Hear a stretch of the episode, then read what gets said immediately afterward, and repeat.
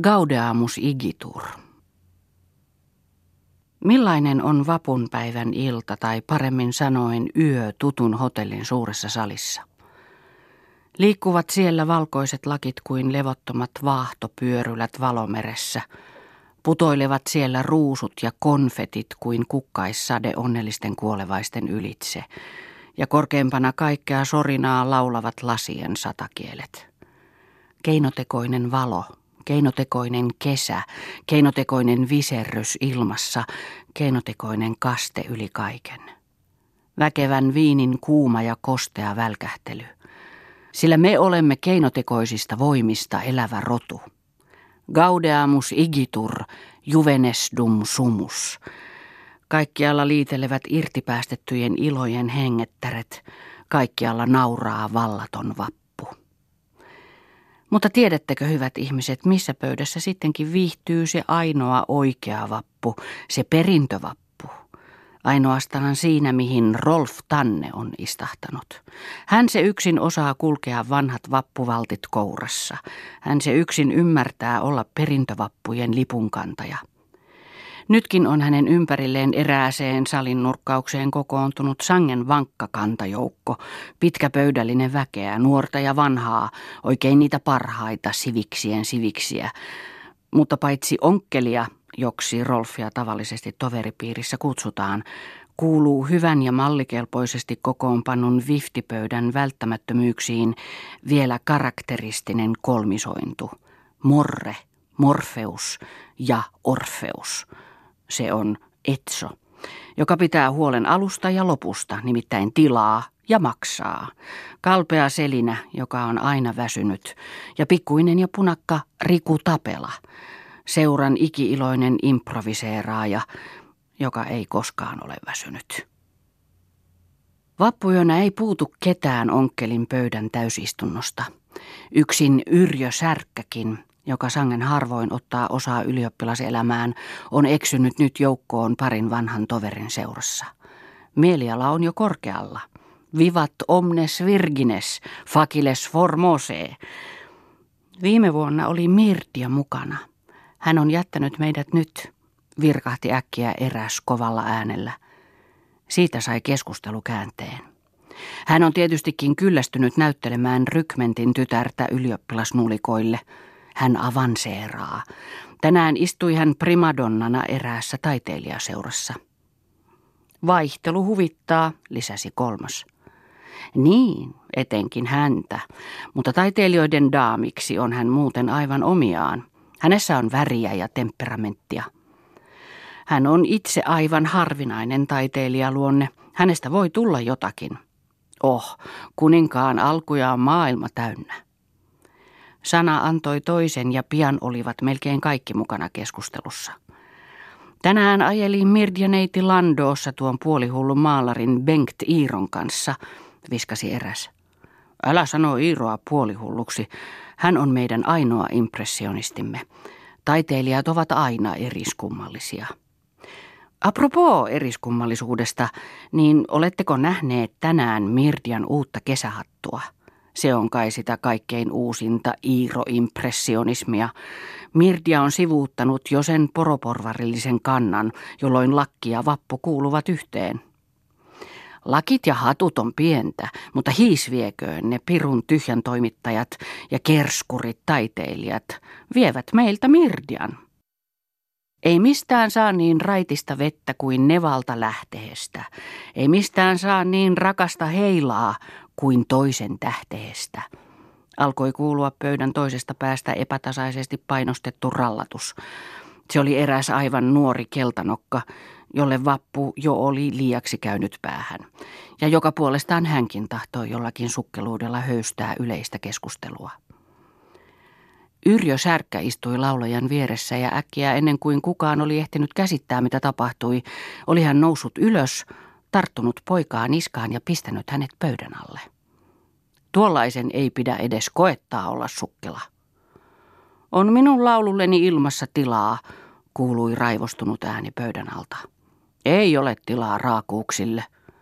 Se koira älähtää, johon kalikka sattuu. Syntyi kova elämä. Naurettiin, puhuttiin, kiisteltiin sekaisin. Yrjö, mitä sinä nyt turhasta, huudettiin. Ei kannata olla ritari sille naiselle. Ritari sille naiselle aina viimeiseen veripisaraan asti, huudahti Yrjö. Hän on gentlemanni, vaikka on hylätty kosia.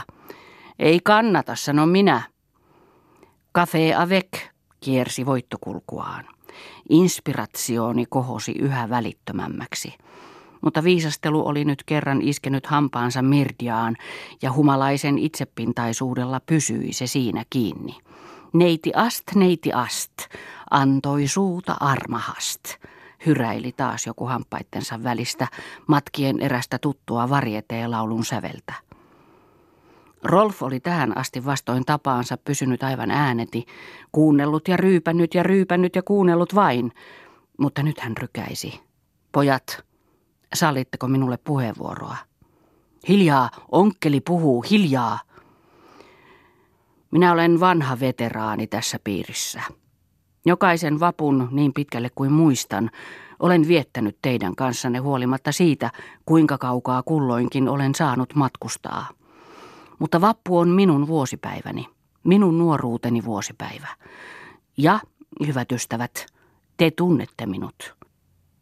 Minä en ole liian arka, mitä keskusteluaiheeseen tulee, sen te tiedätte. Mutta yhtä minä pyydän, että jos me laulamme varieteelauluja, Skål för Wein, Weib und Gesang, niin, jos me laulamme varieteelauluja ja lauletaan vaan, niin jätetään Mirtian nimi siitä pois – sitä minä vain pyydän. Onko se liikaa? Hän on meidän toverimme ja minun ystäväni. Hän on ainoa nainen koko maailmassa, joka voi kohota olemaan miehen ystävä, ja se ei ole vähän se. Siksi minä sanon, kuten veli Yrjö, meidän tulee olla hänelle ritarit viimeiseen veripisaraan asti. Kun te herjaatte, on se vain mustasukkaisuuden tai nolatun ylpeyden henki, joka teidän suunne kautta puhuu. Niin se on. Te olette jokainen olleet rakastuneet tyttöön ja olette kenties vieläkin joku, mutta te ette ole sitä tyttöä varten, eikä hän teitä varten. Mutta teidän tavoittaa pitää, jos te naisen itsellenne tahdotte, ja kuitenkin minä sanon teille, että ne muut eivät ole kelvollisia Mirdian kenkien tomua suutelemaan. Mikään pyhimys hän ei ole, ei toki, Jumala paratkoon, mutta hänessä onkin eri veri. Minä tunnen hänet poissa olevan toverimme malja, Mirdian malja. Lasit kilahtivat kiihkeästi. Rolfin silmä oli kostea. Minä olen sanonut vain sen, joka sydämelläni oli. Älkää antako häiritä itseänne, veljet. Oikein, onkkeli, oikein, huudahti Yrjö. Mutta muitten huulilla lepäsi hetken vielä vaitiolon hartaus. Niin hellämielisiä ja herkästi liikutettuja ovat Bakkuksen lapset mutta yön ja viinin henki on hetkellinen ja kaksisiipinen. Yhtä valheellinen kuin suora, yhtä valkea kuin musta, yhtä raskas kuin kevyt, yhtä rivo kuin viaton. Se on kummallinen henki. Se nauraa ja itkee yhtä aikaa, ja seuraavassa silmänräpäyksessä on se jo taas kaikki unohtanut. Mirdian malja, huusi Mauri Etso. Kaksinkertaisesti Mirdian malja, sillä Mirdia juuri on opettanut minut juomaan. Se on tosi se. Minä jäin janoiseksi hänestä. Minä en ole sitä koskaan sanonut, mutta minä sanon sen nyt. Minä en sano pahaa hänestä, en. Mutta siitä asti minä vaan juon, enkä saa janoani sammutetuksi. Että kehtaatkin tunnustaa ruvenneesi juomaan naisen tähden. Oletko lapsi, että sinua vielä Mirdia riivaa? No, juon juomisen tähden sitten, mutta sanonpa vaan, että siitä asti on minulla pohjaton jano. Maljanne hyvät herrat. Hoi Belman junior, sinä oopperakellarien Orfeus, joko olet virityksessä – Laita nyt Morrelle joku hemmetimoinen opetus ja varoitusviisu. Hän on sen tarpeessa. Pikku Riku virnisteli. Tuotiin lisää viritystä. Lasit kilahtivat taas. Improviseeraaja vilkutti merkitsevästi silmää Morrelle ja veti esille kitaran, jota hän aina uskollisesti kuletti mukanaan kuin sylikoiraa, Hiljalleen alkoi hän näpäytellä sitä ja hyräillä. Sanokaa, veljet hyvät, filosofit syvät, miten voipi olla hunningolla naisen naisen tähden, kaikkein nähden, kun maailma on täynnä naisia, kaiken kaikenlaisia. Jo nauravat kaikki, kilkuttavat tahtia laseilla ja säästävät lopputoisintoa. Ainoastaan Selinä istuu ääneti tuijottaen absinttilasiinsa, välinpitämätön väsymys kasvoillaan. Ei, laula se persialainen serenaadisi. Ei, ei, vaan juomalaulu. Tai se laulu ostonaisista. Ostonaiset on halpoja, nukkuvat ilman salpoja. Miksi aina tuohon kaikkiseen vanhaan tyyliin, huutaa nyt särkkä. Tuollainen naishalveksinta on sekä tyhmää että raakaa. Peevelikö sinua tänään, riivaa särkkä? Taidat jo olla hyvällä alulla kehittyä mamseliksi. Ja mitä erittäin naishalveksintaan tulee, niin voi olla, että se on raakaa, mutta tyhmää se ei ainakaan ole. Sillä sen minä sinulle sanon, että jos tahdot kunnioittaa itseäsi, niin halveksin naisia. Tämän sanoi eräs vanhempi sivis sellaisella koomillisella ponnella ja paatoksella, että särkkäkin rupesi nauramaan. Hei tapella, tule nyt esiin Josen persialaisesi kanssa. Kuulitko jo tuloni, sa tuli silmä suloni. Sa hekumani hely ja keima, sa suloinen suloinen suleima. On mulla syvä pikari ja sulla hyvä tikari. Jää jälkehemme lemmen verileima, sa suloinen suloinen suleima. Miksi sinä olet niin äänetön tänä iltana, puhuu laulun kestäessä Selinälle Rolf. Itsellesi tarkoitat sen kysymyksen. Sinä olet todellakin outo tänään. Milloinpa minä olisin puhunut juuri mitään? Minä kun tuijotan tuohon absinttiin edessäni, on se jokuin esimakua nirvanasta. Kaikki on niin pientä ympärillä. Katso nyt, miten se vaihtaa väriä ja vilkuttaa välinpitämätöntä silmää, ja sen lumousta eivät nuo muut ymmärrä. Ainoastaan me kaksi. Me kaksi separatistia, individualistia, ilvehti Rolf. Mitä saastaa nuo toiset juovatkaan, kiihtyi Selinä. Ei, sen minä sanon, että vaikka minä olisin miljonääri, en vaihtaisi absinttiani champagneaan. Car nous voulons la nuance encore, pas la couleur, rien que la nuance, la nuance seule fiance, le rêve au rêve et la flûte au corps. Itse Verlaine ei olisi itseään paremmin deklamoinut. Sinusta saa laulaa, kun kuolet. La Finlande a perdu son morphée. Sinua saan kiittää siitä nimestä, naurahti Selinä. Kuule, älä naura. Se on hyvin paha ennustus. Siinä on jotakin hirveää, fatalistista. Minä voisin ehkä sanoa siitä jotakin. Minä olen vanhempi sinua ja meillä on yhteistä Verlen ja absintti. Ai ai kun ei sinun vain kävisi kuin minun. Sinä olet nuorempi minua. Niin se on, niin se on. Kuule, saanko sanoa sinulle ajatukseni? Sano ajatus. Minulta alkaa ajatus jo vähitellen hajota tylsyyteen. Sitten on rauha. Malta, malta, poika. Ei se aivan niin pian käy. Sinä olet nuorempi minua. Mutta minä sanon sinulle vain sen, että mies, joka puhuu vivahduksista – ei ole enää oikea mies. Ja se, joka jää katsomaan absinttilasin sineen, vaikka taskussa on miljoonia, ei ole enää oikein terve. Tja, sinä et ole oikein terve, etkä ole oikea mies. Ja kun kerran mies alkaa tuntea nyansseissa tai nainen ajatella maksiimeissa, silloin ovat asiat jo hullusti. Se tietää, että hullujen huoneilla on tulevaisuutta tässä maailmassa, ymmärrätkö? Mies voi kestää elämänkäsityksensä juuri siksi, ettei hän sekoita siihen tunnettaan. Ja nainen säilyttää sen tunnearvot siksi, ettei hän käsitä mitään. Mutta yhdessä molempia ei. Silloin tulee se suuri Übergang ja Untergang, josta Nietzsche puhuu. Yli-ihminen on lähellä, mutta sitä ennen tulemme me lyödyiksi. Sinä ja Mirdia esimerkiksi, varokaa. Ja minä itse. No niin, minä en myöskään ole oikea mies, sillä minä voin itkeä kuin akka, mutta minä olen jo vanha. Samaa sairasta ja kelmeää sukua me kuitenkin olemme. Suuret intohimot meiltä puuttuvat, mutta sen sijaan on meillä tuhatväreisesti sensatsioonikykyinen hermoelämä. Yhdessä vivahduksessa voimme me elää tappavan tuskan ja tukehtavan riemun. Heikontunut sukumme olemme, eikö totta? Mutta Mirdia, Mirdia, hän on sekä heikko että voimakas, yhtä aikaa mies ja nainen. Persialainen serenaadi oli aikoja sitten vaientunut, ja useimmat olivat Rolfin huomaamatta kiintyneet kuuntelemaan hänen puhettaan, niiden joukossa seuran pikkuinen punakka Belman. Kuule onkkeli, sanoi hän lyöden Rolfia olalle. Sinä sanoit, että Mirdia on yhtä aikaa mies ja nainen. Se ei ollut oikein viisaasti sanottu. Minä olen kerran tuhmistanut itseni samalla ajatuksella. Minun täytyy kertoa teille pieni episodi, jota en ole kellekään vielä kertonut. Se on Mirdiasta ja minusta. Asia on se, että minäkin olin kerran rakastunut Mirdiaan, oikein korvia myöten rakastunut.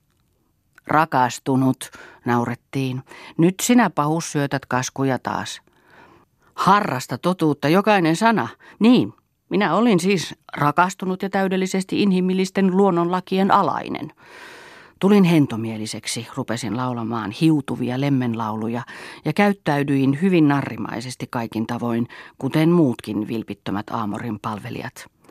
Mirdia oli tietysti lopulla hyvin kyllästynyt vetistelemisiini, ja kerran sitten tokaisi hän vihlaisevan pilkallisesti, pitääkö miehen välttämättä olla kuin nainen ollakseen suuri runoilija? Voitteko ajatella myrkyllisempää rakkauden esinettä?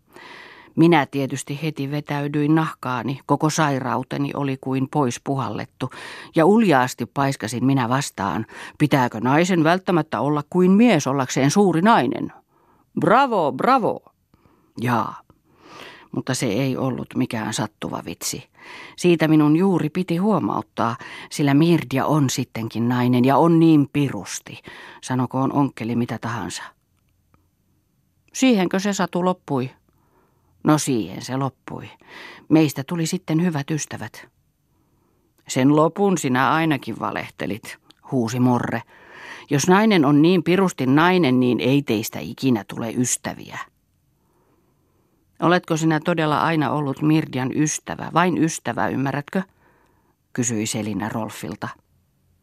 Minä vannon sen, tuohon käteen. Selina vaikeni taas jääden viheriäiseen tuijotukseensa. Äänet sortuvat jo epäselviksi. Toiset unohtavat omat kysymyksensä, toiset uupuvat kesken kertomustaan. Lähestytään jo kaikin Selinän uneksimaa nirvanaa. Yön ja viinin henki on unhotuksen henki. Mutta Selinä itse, nirvanan kelmeä apostoli, ei voi unhottaa. Hän muistaa vielä kaksi asiaa, nimittäin lauseen, jos tahdot kunnioittaa itseäsi, niin halveksi naisia. Ja sen, että nainen merkitsee hänelle yhä vielä mirtiaa, kaikesta huolimatta yhä vielä mirtiaa, ja eikö tulekin aina merkitsemään sitä samaa. Miten hän onkin taistellut nämä pari vuotta vain kahden vastakkaisen ajatuksen ja kahden vastakkaisen tunteen välillä. Niin niin. Nainen on Mirtia.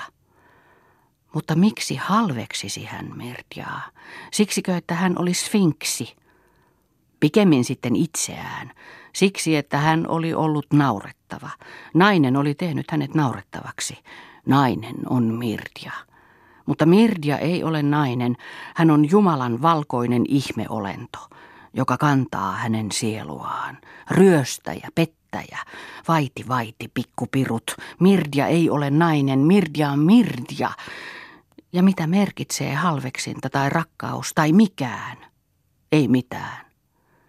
Suuren vapauttavan tylsämielisyyden edessä.